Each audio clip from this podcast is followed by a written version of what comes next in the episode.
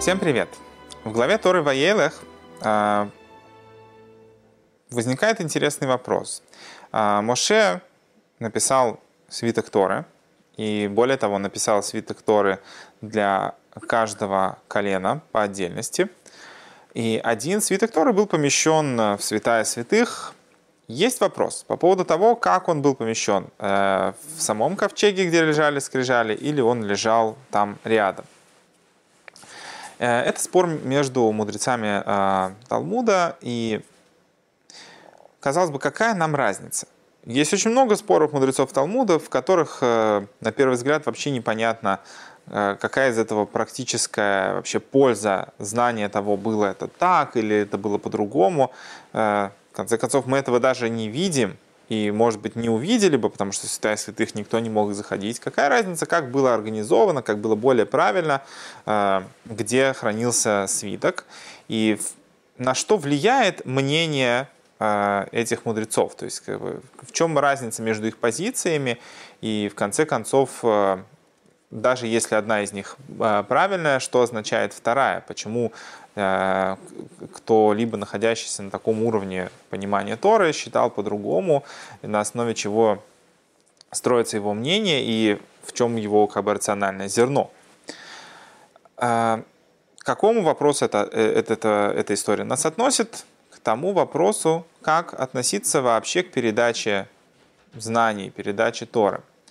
В принципе, то, что изначально были даны 10 заповедей, можно было бы сказать, что этого достаточно, что из 10 заповедей люди сами выучат все остальное. Все остальные 603 а, заповеди вместе с 10, да, 613, все, что хочет Бог от того, э, от, от людей, что они должны были себя вести, от еврейского народа и вообще от всего мира целиком, можно было выучить из 10 заповедей. А если еще более углубиться, вообще из первой заповеди о запрете идолопоклонства и о тому, что человек должен верить э, во Всевышнего. Поэтому только эти 10 заповедей были записаны на первых скрижалях, которые в итоге были разбиты. А, но взамен на вторых скрижалях были записаны уже все остальные заповеди тоже кроме, кроме этих 10, то есть со всеми как бы, пояснениями. Есть два подхода в передаче информации. В принципе, можно это сравнить с тем, когда человек пытается перевести что-то или пересказать э, то, что он э, услышал и понял. Можно пытаться передавать информацию в том первозданном виде, в котором она изначально была э, кем-то зафиксирована и дана, в данном случае, если мы говорим про Тору, можно было бы передавать напрямую то, что Всевышний сказал, и всегда Тору передавать только в том ее первичном э, формате, в котором она была изначально дана. Я говорю не только о письменном э, свитке, но и всю устную традицию можно было бы тоже свести к чему-то очень краткому, э, как, например, перевод. Да? Перевод можно сделать дословный, можно переводить вещь так, как вот она была записана, перевести каждое слово, стараясь максимально сохранить авторский слог, э, стилистику и так далее. В чем проблема такого подхода? Казалось бы, замечательно, максимально передает э, то, э, что автор хотел выразить и изложить. Но проблема в том, что э, каждая передача информации – в ней есть как составляющая того, кто передает информацию, то есть откуда она исходит, но есть также и принимающая сторона, тот, кому эта информация передается. И без участия двух этих сторон, чтобы у них был некий контакт, передать информацию невозможно. Если я начну говорить на другом языке, на том, который человек не, понимает, я сейчас не говорю про разницу между там, английским, русским или ивритом, а это может быть даже нам на одном и том же русском языке, просто в терминах, в понятиях, которыми человек не владеет, которыми он не оперирует. Несмотря на то, что я буду передавать в точности очень глубокую информацию, очень правильно изложенную, но для адресата это будет недоступно или доступно в очень ограниченном а, виде. И если мы хотим передать информацию, которая будет услышана, то требуется э, идти на некий компромисс и передавать информацию, опуская ее до уровня того, кому мы ее адресуем, кто ее воспринимает. А у такого подхода есть свой минус – тоже, так же, как и когда мы говорим, что передавать все в точности, когда мы начинаем опускать информацию до уровня слушающего человека, э, есть тоже у этого минус, то, что эта информация начинает восприниматься, кроме того, что она начинает восприниматься, она начинает восприниматься уже обрастая всеми ограничениями и отношениями, которые приходится к ней добавить, в ней изменить для того, чтобы она была вообще воспринята. То есть человек, который, например, не в состоянии вообще воспринимать никакую серьезную информацию, ему нужно передавать информацию в каком-то более шутливом тоне. Но тогда мы рискуем, что человек будет относиться к этому, несмотря на то, что он узнает то, что мы хотим ему сказать, поймет, что это там важно и так далее, но все равно будет видеть в этом какую-то долю шутки. В этом есть риск когда передается информация подобным образом. Э, казалось бы, если мы хотим сохранить изначальный первичный формат, то информация должна передаваться только в том виде, в котором она есть. И пусть те, кто смогут ее воспринять, их будет мало, зато это будет что-то настоящее, что-то серьезное.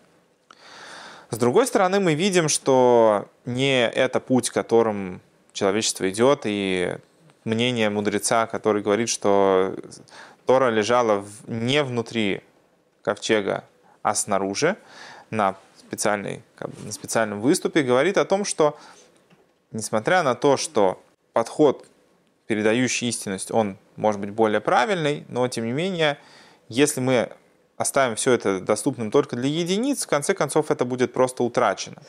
Если говорить о пользе конкретной для э, всех людей, то лучше пойти на риск, что кто-то что-то э, воспримет не совсем правильно, но зато общая идея будет э, донесена до, до всех, и каждый человек сможет иметь к этому отношение. Если такой путь более приемлем, почему же тогда сохраняется и подход э, Рабмейра, который считал, что Тора лежала внутри, то есть она должна быть максимально, вот как скрижали, передаваться в таком вот, в чисто в виде, как она есть. А, почему тогда его подход тоже имеет место быть? А, дело в том, что на самом деле важны обе эти истории. Если бы мы сказали, что нет, только, только истинная передача, без каких-либо компромиссов, тогда просто все это стало бы уделом какого-то узкого кружка людей, и все, кто не разговаривает на их языке, для них бы это было все недоступно. Если бы мы оставили это все на уровне того, что давайте всегда адаптировать все для всех, тогда бы мы вообще потеряли бы связь с истинным источником. На самом деле важны оба подхода. И благодаря тому, что будет много людей, которые смогут в каких-то адаптированных форматах э, воспринимать э, и узнавать истину и стремиться к ее познанию, тогда это сделает более доступным и подход и путь к настоящему источнику, когда человек начинает смотреть, ага, вау, это прикольно, это весело, все, но со временем человек начинает задумываться, а как это вообще по-настоящему звучит? Я хочу теперь это узнать, э, как это в своем источнике, как это изначально озвучено. Человек, который стремится к истине, если у него будет какой-то барьер, который ему мешает это, он просто не, не сможет его перешагнуть. Но когда он его уже перешагнул, то он сможет сделать и следующий шаг дальше. С другой стороны, для того, чтобы даже адаптированные версии продолжали сохранять свою связь с первоначальным источником, требуется, чтобы те люди, которые занимаются передачей этой информации, они воспринимали все в изначально на правильном, э, строгом формате, который ни на миллиметр не удаляется от истинного понимания. Потому что человек, который воспримет все в какой-то адаптированной версии и потом скажет, а, я все понял, теперь я расскажу это дальше еще более э, классно, еще более понятно и доступно, скорее всего, такой путь приведет к тому, что в конце концов вообще будет утрачено истинное понимание того, откуда все происходит. Потому что, цепляясь за поверхностные вещи, если при этом ты не связан с истинным пониманием того, на чем все держится, ты через пару этапов, а может быть даже уже просто даже на следующем, э, для человека ты э, сделаешь э, недоступным, скорее всего, сам базовый принцип, откуда все происходит. Поэтому важен и тот, и другой подход.